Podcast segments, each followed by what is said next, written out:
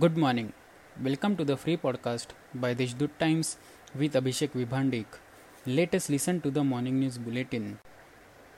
The number of COVID 19 patients at COVID centers run by Nashik Municipal Corporation is now declining. Therefore, the NMC has decided to close the COVID centers in phases.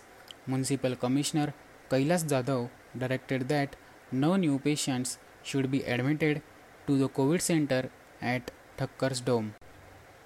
The youth wing of the Nationalist Congress Party staged agitation against the central government for increasing petrol and fuel prices by giving roses to the drivers who came to fill petrol at petrol pumps in Mauli Lawns area of DGP Nagar in the new Nashik. The Standing Committee of Nashik Municipal Corporation has tabled an interim budget worth rupees 2759 crore before the general body meeting, suggesting an increase of rupees 400 crore in the draft budget presented by the municipal commissioner for the financial year 2021 to 2022.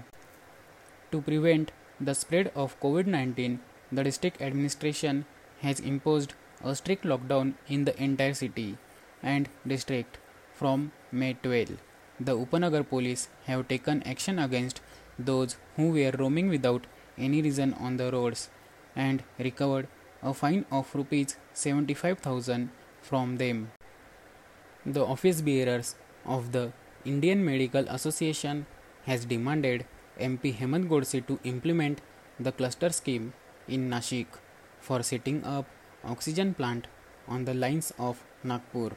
They made this demand as patients do not get medical oxygen and many have to lose their lives due to less supply of medical oxygen.